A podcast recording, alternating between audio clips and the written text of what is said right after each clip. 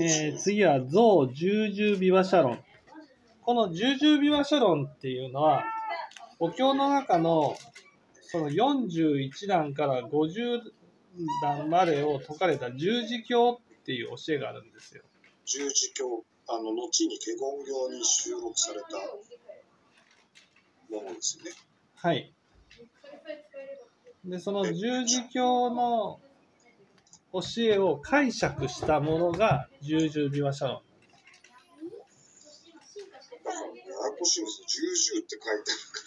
そう、十十って書いてあるんだけど、だけど、十字なんです。ね、これね、あの、さまあ、サンスクリットの本はもう残ってないそうですけど、だって十十字教とサンスクリットも同じですもん。うん、なんつったっけだ、あの、ダーシャー、ブーミカ。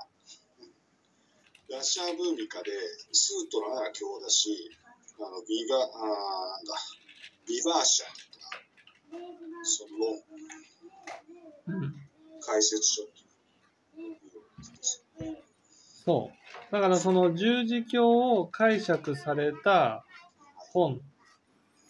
それによって何を明らかにしてるかっていうと、その、これはやっぱりその所持っていうのは菩提心を起こす時なんですね。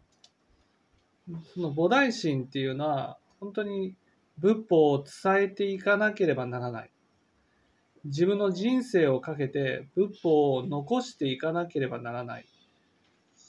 私が仏法を伝えなければこの世に仏法はなくなってしまうと思う。そういう心なんです。だから人生をかけて仏法を伝えるために命を懸けようっていうふうに思う段階がそれがその菩提心なんです。